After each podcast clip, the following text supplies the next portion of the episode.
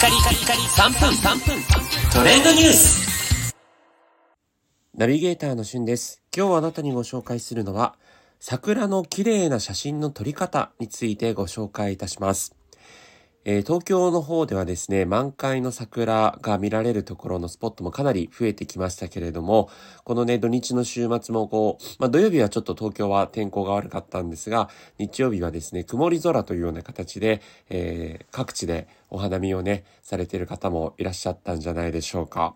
まあそんな、えー桜をですね、皆さん、まあスマホとか、そういったものでこう撮影するときに、えー綺麗に撮れる方法というのをいくつかご紹介していきます。まずですね、天気が晴れている場合は、まあ、やっぱりこう青空にね、えー非常にこう桜というのが映えるという形なんですが、えー残念ながらですね、青空をこう綺麗に撮ろうと思うと、どうしても桜というのが白飛びしてしまうところがありまして、ちょっとこう、う取捨選択しなきゃいけないんですね。逆にこう、青空をあまり撮らずに桜にフューチャーすると、青空が白飛びするというような形なので、えー晴れの時は、まあ、意外にこう、綺麗に撮るのは結構難しいと言われています。で、えー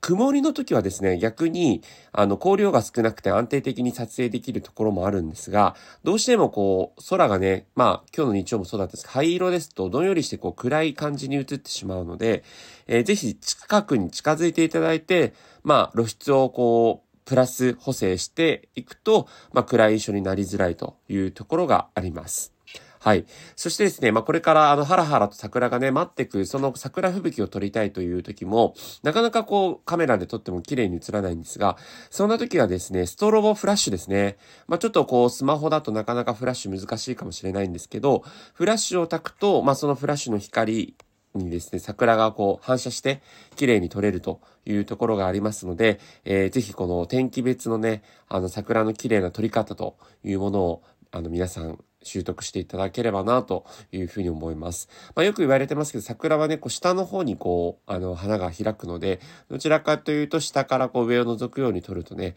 綺麗に撮れるんですけど、そうするとどうしても太陽の位置によっては、あの青空と桜どちらかを取捨選択しなきゃいけないとかいうのもありますのでね。まあ、あの様々なパターンで、空に、えーフォーカスを当てるか、桜にフォーカスを当てるかって様々なね、パターンで、あの、お手元のスマホ、カメラで撮影を楽しんでいただくといいんじゃないかなというふうに思います。えー他にもね、こんな撮影のおすすめあるよっていうこと、あの、方法があれば、ぜひそのあたりも教えてください。